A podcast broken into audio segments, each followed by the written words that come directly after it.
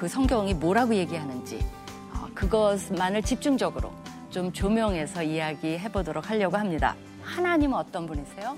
스스로 일하시고 어떻게 보면 주무시지도 않고 일하시고 쉬지도 않고 일하시고 우리한테도 그 축복으로 어, 또 하나님의 형상을 닮은 모습으로 일하는 존재로 만드셨다는 겁니다. 그렇기 때문에 어떻게 보면 우리가 일할 때 행복하다고 볼 수 있어요. 우리가 많은 분들이 세상 일과 하나님 일을 나눠서 말씀하시는 분들이 계세요. 이것을 이분법으로 나눌 수가 없어요. 주일날만 하나님의 일을 하는 거고 나머지는 세상 일이 아니에요. 다 하나님의 일이라는 생각으로 이분법이 아니라 일어나 해야 된다는 것입니다.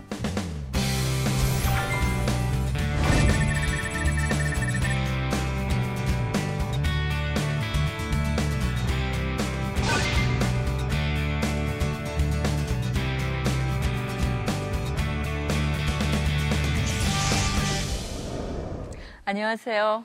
아, 피아의 대표 김윤희입니다. 지난번 기억나시나요? 우리가 일의 의미에 대해서 공부를 했고요. 일은 누가 만드셨는지, 타락 전에 하나님께서 만들어 주셨다는 것을 공부를 했습니다. 이번 시간에는요, 우리가 그럼 일이 왜 이렇게 고달프게 됐는지 다 힘들어 하시잖아요. 그렇지 않은 분들도 있긴 하더라고요. 근데 대부분은 어, 어려워 하시는데, 어, 거, 기에 대해서 조금 성경적으로 살펴볼까 합니다. 여러분은 아침에 일어나면 어, 무엇을 하시나요? 제일 먼저. 뭐 여러 가지 각자 하시는 게 있으시겠죠? 콰이탐을 하신다고요? 좋습니다. 저는 일단은 커피를 한 잔 만들어 마십니다. 근데 이 커피 한 잔의 행복. 제가 살펴보니까 베토벤은 이 커피 한 잔으로 60여 가지의 좋은 아이디어를 얻었다고 합니다. 그래서 제가 베토벤과 저와의 공통점을 하나 찾았어요. 커피 한 잔. 그죠? 근데 어, 이 행복을 가져다 준 커피 뒤에는 너무나 많은 사람들의 노고가 사실은 있습니다. 여러분도 너무 잘 아시죠? 이 커피 한 잔 속에 숨겨 있는 또 다른 측면을 한번 봤으면 좋겠어요. 우리가 한번 커피 나무 숲이 끝없이 펼쳐진 해발 750m의 고산지대인 베트남 잘라이시로 상상의 나래를 펴서 가봅시다. 거기 보면 한창 커피를 수확하고 있습니다. 그 대규모 농장에서 아이들이 나무에 올라가서 커피 열매를 따는 모습을 쉽게 볼 수가 있습니다. 그 농장 인부 300명 중에서는요, 15살 안팎의 아이들이 100명이나 됩니다. 한참 수업을 받고 꿈을 꿀 나이에 이 아이들은 학교를 포기한 채 하루 종일 떼학볕에서 어, 일하고 받는 돈이 얼마인 줄 아십니까? 고작 1불 아니면 2불이라는 사실입니다. 이렇게 해서 1kg을 땁니다. 그러면 이거를 얼마에 파는 줄 아세요? 700원에 팝니다. 우리 돈으로. 그러면 다국적 기업은 이 700원으로 어, 1kg를 사서 뭐 한국, 일본, 뉴욕, 뭐, 뭐 도쿄 이런데 어, 전 세계로 어, 이제 배급을 해서 그 1kg로 200잔 정도를 만들 수 있다고 합니다. 근데 한 잔에 얼마에 팔죠? 5천 원 안팎에 팝니다. 세상은 참 불공평해요. 하나님께서 우리를 일하는 존재로 만드셨는데 그렇다면 일이 왜 이렇게 힘들게 되었을까요? 거기에 대해서 오늘은 살펴보고자 합니다. 두 가지입니다. 어, 오늘의 포인트는 가시덤불과 엉겅퀴의 세계화. 이게 무슨 말일까요? 두 번째는 느에미아가 당면한 일 대처 방안에 대해서 간략하게 살펴보도록 하겠습니다. 자, 단적으로요. 어, 왜 이렇게 일이 힘듭니까? 성경은 죄 때문이라고 말을 합니다. 어, 기대하셨나요? 최초로 어, 죄 지은 인간들의 행동을 살펴보는 건 너무나 재밌어요. 뭐를 했습니까? 어, 창세기 3장에 보면요. 죄를 짓자마자 뭐를 했냐면 이들이 하나님이 좋다고 했어요. 처음에. 그 벌거벗은 것을 죄를 지니까 수치로 여기게 됩니다. 그러니까 진리의 왜곡 현상이 일어나는 거죠. 이들은 더 이상 하나님의 시각으로 볼 수 있는 관점을 상실하고 말았습니다. 죄의 효과가 온몸에 독처럼 퍼지기 시작합니다. 그리고 모든 것을 죄의 시각으로 바라보기 시작했어요. 그러니까 죄의 정의는 다양하게 우리가 정의를 내려볼 수 있겠지만 뭐냐면 하나님과 의견을 달리하는 거. 그러니까 인간의 시각과 하나님의 시각이 부딪히는 것이 죄의 정의예요. 여러분 티네이저들 지금 청소년들 중 무서운 중2, 뭐 무서운 중3 어, 이런 자녀들 가지고 계시죠? 뭐가 충돌합니까? 부모의 시각과 아이들이 충돌하죠. 어, 그렇다고 그 죄는 아니지만 너무나 부모님들이 그걸 이해를 못하니까 속상해 하시죠. 그러나 성경은 하나님이 보시기에 좋다고 한 것을 인간이 좋지 않게 보는 거. 또 하나님은 죄로 여기는 것을 인간은 그것을 좋다고 여기는 거. 이런 것들이 어, 죄의 본질이라고 이야기를 합니다. 그러니까 일, 이, 이, 인간의 죄는 당연히 일 자체에도 영향을 미치게 돼요. 동성, 동산 각종 나무의 열매를 임의로 먹으라는 자유는 없어지고 맙니다. 그것을 그리고 뭐로 덮이게 되죠? 가시덤불과 엉겅퀴로 덮이게 돼요. 죄는 인간의 양심에도 영향을 미칩니다. 하나님의 형상에도 영향을 미쳐요. 또 그러기 때문에 곳곳에 구조적인 문제, 관계적 어려움, 부패한 모습들이 드러나게 됩니다. 일터에선 단순히 일만 하면 되는 것이 아니에요. 인간의 모든 타락된 면들을 다루면서 살아가야 하기 때문에 일이 힘들어지는 겁니다. 그러니까 우리가 그냥 각종 나무의 열매를 따먹던 에덴 동산의 시절은 끝났습니다. 우리가 채소라도 먹으려면 뭐를 해야 돼요? 피와 땀을 흘리고 그 가시와 엉겅퀴에 찔려서 어, 피를 흘려야만 간신히 채소라도 먹을 수 있는 그런 세상이 열리고 말았습니다. 그러기 때문에 힘든 거예요. 흥미로운 건 뭔지 아세요? 여자도 아이를 낳는데 하나님이 뭘 더하셨습니까? 고통을 더하셨죠. 그래서 여자의 임신하는 그 아이를 낳을 때의 산고, 고통과 남자가 먹기 위한 수고, 이게 단어가 다르지, 다르게 번역이 되었을 뿐이지 히브리어는 동일한 단어예요. 그러니까 하나님께서는 남자와 여자에게 죄의 대가로 동일한 고통을 주신 겁니다. 여자는 배가 아파야 아이를 낳아요. 남자는 땀을 흘리고 피를 흘리고 수고를 해야 먹고 살 수가 있도록 그렇게 만들어 놓으셨습니다. 근데 그것뿐이 아니에요. 어, 인간도 어, 영향을 받았지만 이 어, 가시덤불과 엉겅퀴는 바로 그거야. 세계화가 됐다는 거예요. 그래서 폴 스티븐스는 어, 이 자본주의의 세 가지 근본적인 문제를 이렇게 얘기합니다. 하나는 어, 가난의 세계화. 아까 커피 농장, 그렇죠? 누구는 부유하고 누구는 그렇지 않은 빈부격차. 두 번째는 과도한 자원 사용의 세계화. 우리가 하나님이 다스리고 관리하란 것을 과도하게 남용하고 오용하고 어, 관리하지 못한 부분이 있습니다. 세 번째는 도덕적 진리에 개의치 않는 경제의 세계화. 특별히 2번은요. 생각해 보시면 이 하나님이 불을 모든 것을 주시면서 골고루 어, 모든 사람이 행복하게 나누라고 말씀하신 거예요. 근데 너무나 어떤 국가가 또 어떤 개인이 많은 것을 독식하고 차지하는 그 자체는 사실은 성경적인 것은 아닙니다. 요새 청년 실업이 늘어가죠. 조기 은퇴와 또 명퇴가 늘어갑니다. 그러니까 많은 가정들이 일하지 못하는 가정들이 늘어가고 있어요. 미래에세 은퇴연구소가 발표한 은퇴 리포트에 보니까요. 이런 말이 있더라고요. 어, 이제 나이가 오래 사니까 노후 생활비 마련을 위해서 창업에 뛰어들었다가 3년 이내에 휴 폐업할 확률이 자그만치 46.9%예요. 그러니까 거의 50%에 육박한다는 거죠. 3년 이내에 문을 닫는다는 겁니다. 1년 이내에 문을 닫을 확률은 18.5%. 그러니까 20%라고 하면 5명 중에 1명은 1년 이내에 아예 문을 닫는다고 합니다. 이렇게 어, 자영업을 폐업, 폐업 하면 비정규직이라도 얻어야 하는데 그것도 녹록치 않습니다. 그래서 어떤 데는 한 가정에서는 아버지가 은퇴를 하고 또 아들은 취직을 못하는 그런 가정이 속출하고 있어요. 구조적인 문제인 거죠. 그러기에 일을 하는 것도 고달프지만 일을 안 하는 것은 더 고달프다는 말이 있을 정도입니다. 그래서 우리의 삶 속에서 여러분이 그건 없앨 수 없어요. 가시와 가시덩굴과 엉겅퀴는 어떤 형태로 우리 앞에 나타나느냐의 차이지 또 어떤 거는 적게 느끼고 어떤 분은 많이 느끼는 것의 차이지 우리 모두에게 그것이 현실입니다. 이것을 비켜갈 수 있는 인간은 아무도 없습니다. 그러니까 일은 고통이 따른다는 겁니다. 근데 이제 문제는 기독교인이 어떻게 살아야 되는지 오리엔테이션을 받고 어, 일터에 나가는 것이 아니라는 점입니다. 그냥 일터에 나가서 문화를 배워가면서 아 세상이 이런 곳이구나 그렇게 생각하고 죄만 짓지 않도록 노력을 하지 많은 기독교인들이 이 일터를 하나님이 원하시는 원래의 문화와 모습으로 바꾸려는 생각은 별로 하지 않는다는 겁니다. 일터야말로 우리가 변화를 일으켜야 되는 1차적인 미션 필드라는 거 아셨나요? 일터가 우리의 1차적 미션 필드입니다. 그리고 영적 전쟁의 원산지입니다. 우리가 일을 하는 방식, 일터에서 다른 사람을 대하는 방식, 물건을 파는 방식, 경영을 하는 원칙들이 다 하나님이 기뻐하시는 뜻대로 해야 되는 겁니다. 그렇기 때문에 우리는 하나님이 창조하신 의도대로 일터를 회복해야 돼요. 어, 그것이 우리의 소명인 겁니다. 근데 어떤 분들은 그런 말 많이 하시더라고요. 저는 아무 힘이 없어요. 아, 그냥 시키는 일만 할 뿐이에요.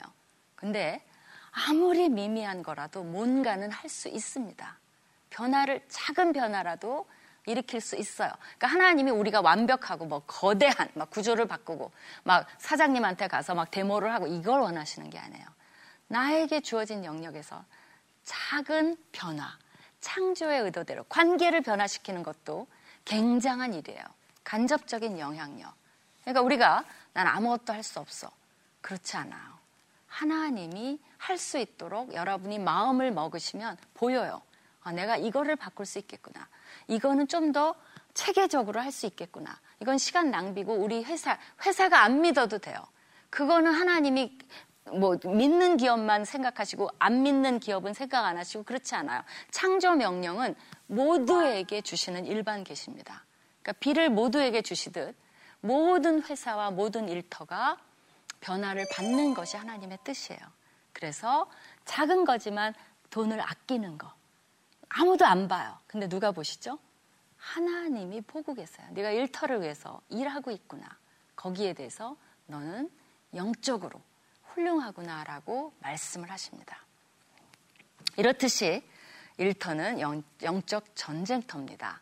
그러니까 여러분이 하나님이 뭐 우리에게 일을 주셨다 그래서 룰루랄라 신나게 일할 것 같아요? 그런 곳이 없어요. 정말 이상적인 곳이 없습니다. 날마다 부딪혀야 되는 일적 전쟁터예요.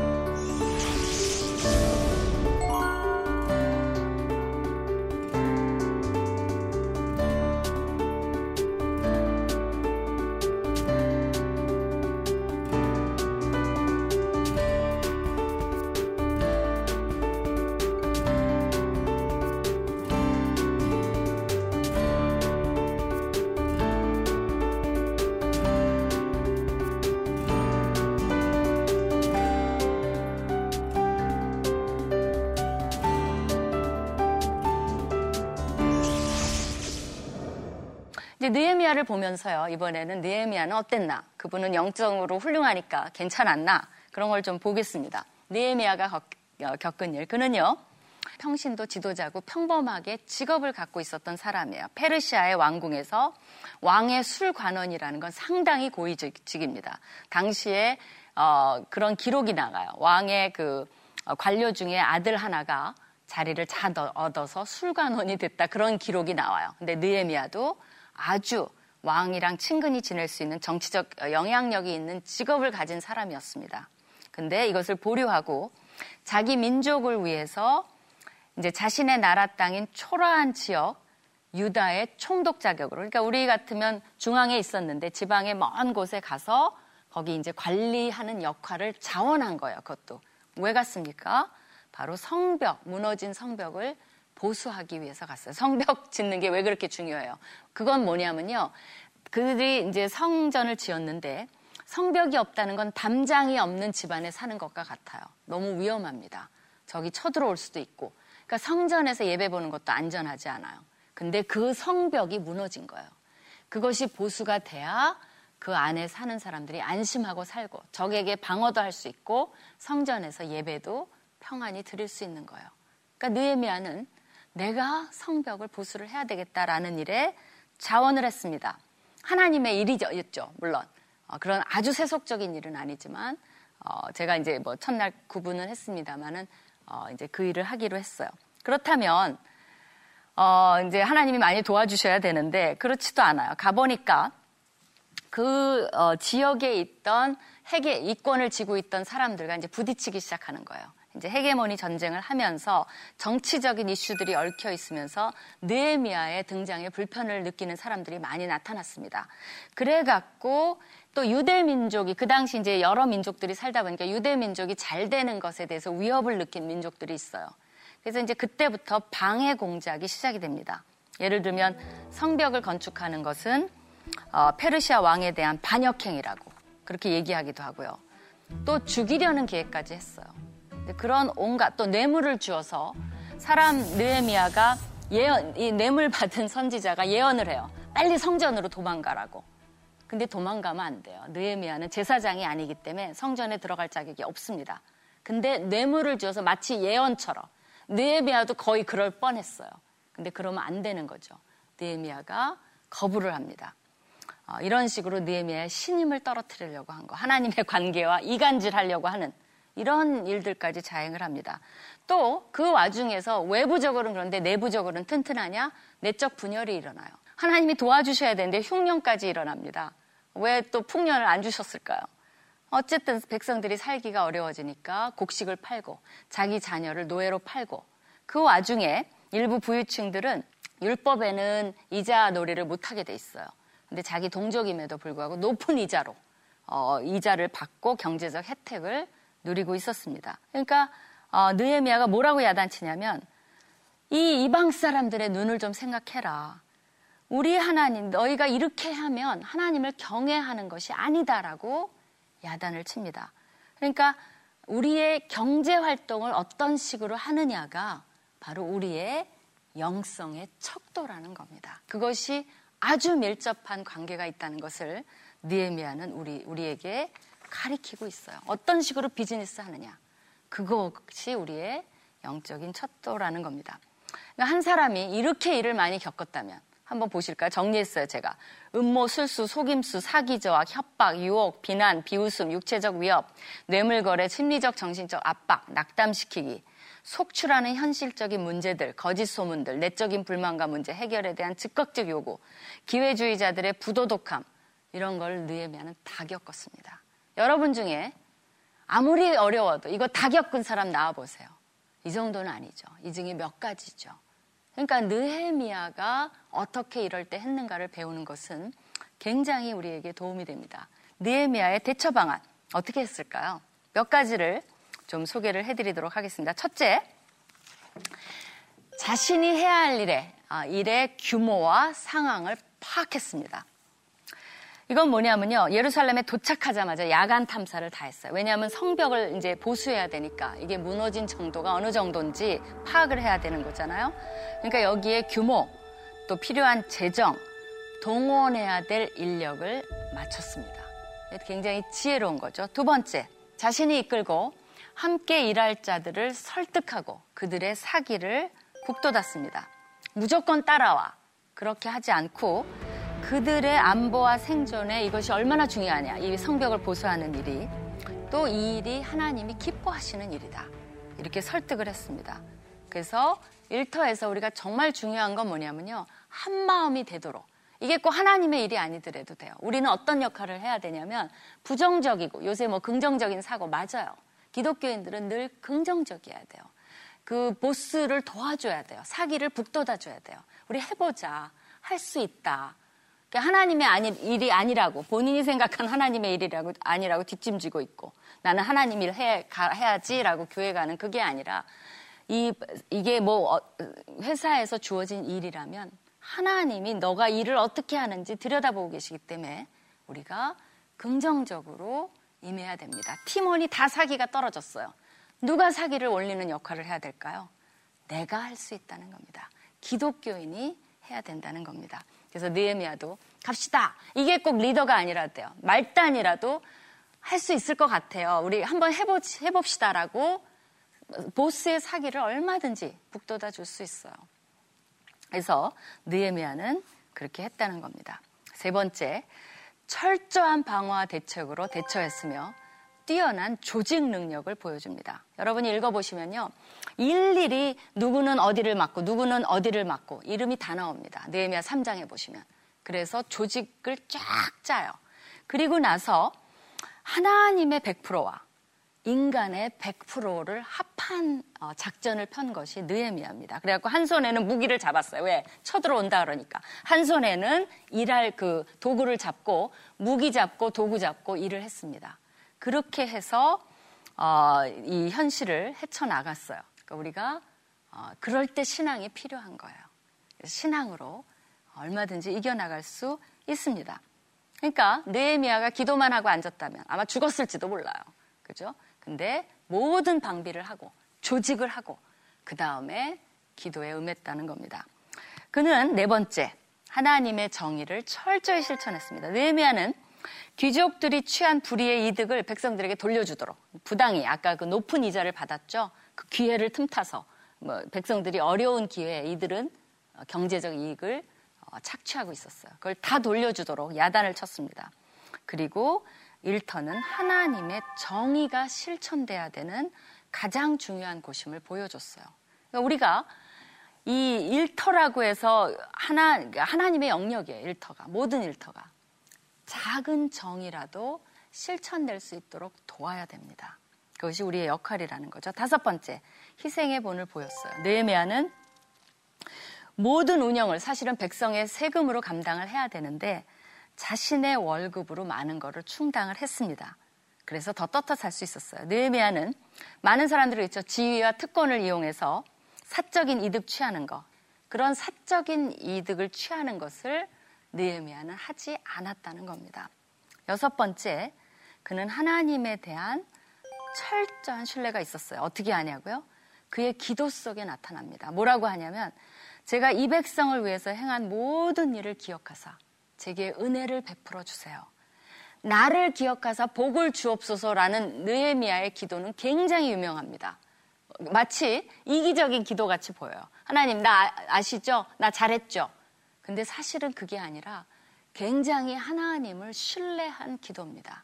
왜 느헤미야가 이렇게 자기 고위직을 희생하고 자기 사제를 털고 이 어려운 일을 목숨 어, 그뭘 걸어가면서 이 일을 했습니까? 하나님께 하나님을 저는 신뢰하기 때문에 했습니다. 하나님이 맡겨주신 소명이기 때문에 하나님 감당했습니다. 하나님 아시죠? 하나님 믿습니다. 라는 고백을 한 기도입니다. 그래서 어, 그는 하나님에 대한 철저한 신뢰가 있었기 때문에 이런 모든 것을 극복할 수 있었습니다. 어, 하나님과 동행한 거죠. 소명으로 한 것이죠. 일곱 번째, 아까 말한 대로 느헤미야의 기도는 유명합니다.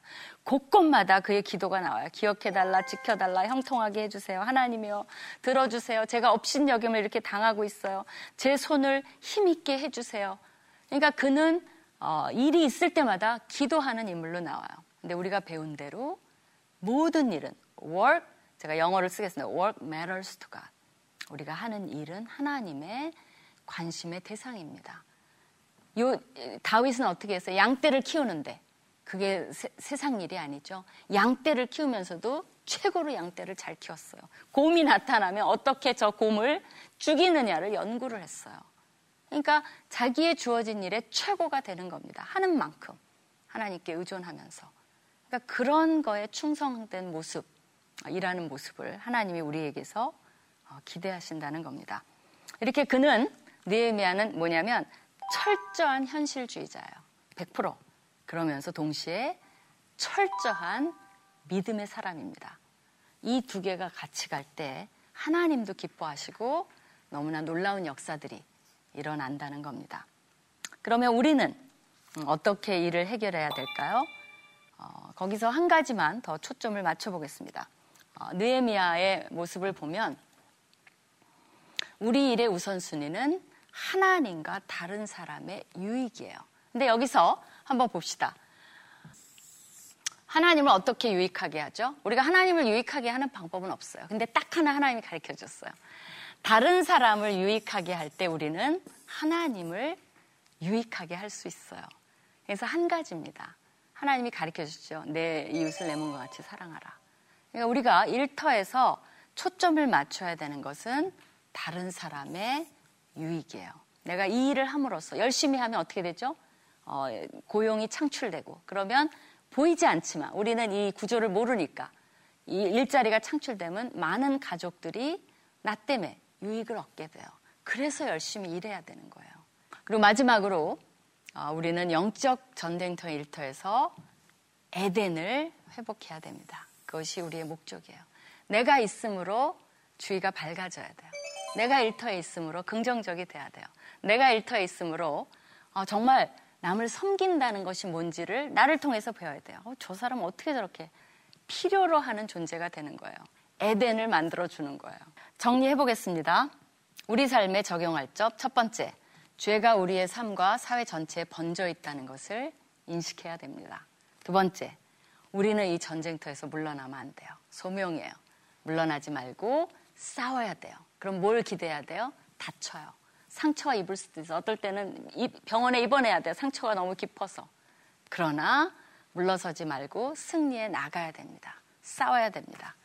그럼에도 불구하고 삶과 일은 위대한 것입니다. 우리가 일할 수 있는 특권을 누리면서 힘들지만 느헤미야처럼 헤쳐나가는데 안 믿는 분들은 더 힘들어요. 혼자 헤쳐나가요. 우리는 근데 누구를 의존할 수 있죠? 어, 삼위일체이신 하나님과 예수님과 성령님이 우리를 전적으로 지원하실 그런 준비를 하고 계십니다. 너무 염려하지 마시고요. 전쟁에 다 승리하시기를 간절히 축원합니다. 강의 들어주셔서 너무 감사하고요. 다음 주부터는 이제 본격적으로 이제 저희가 좀 기초를 따은 것 같아요. 그래서 일터에서 일어나는 여러 가지 이슈들을 한번 다뤄보도록 하겠습니다. 감사합니다.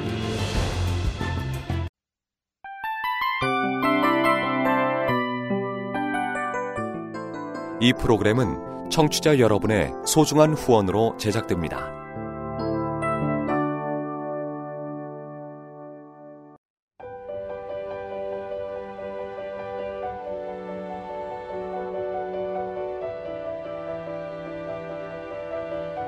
세상에는 수많은 교회들이 있지만 더 깊이 있는 말씀 강해를 찾기 위해 크기로만 교회를 선정하지 않습니다. 보다 좋은 영적 콘텐츠를 더 많이 나누기 위해 방송비를 받지 않습니다. 1년 365일 복음만 전하고 싶어서 우리는 광고를 하지 않습니다. 온누리의 복음을 땅끝까지 CGN TV와 함께 땅끝 성교사가 되주세요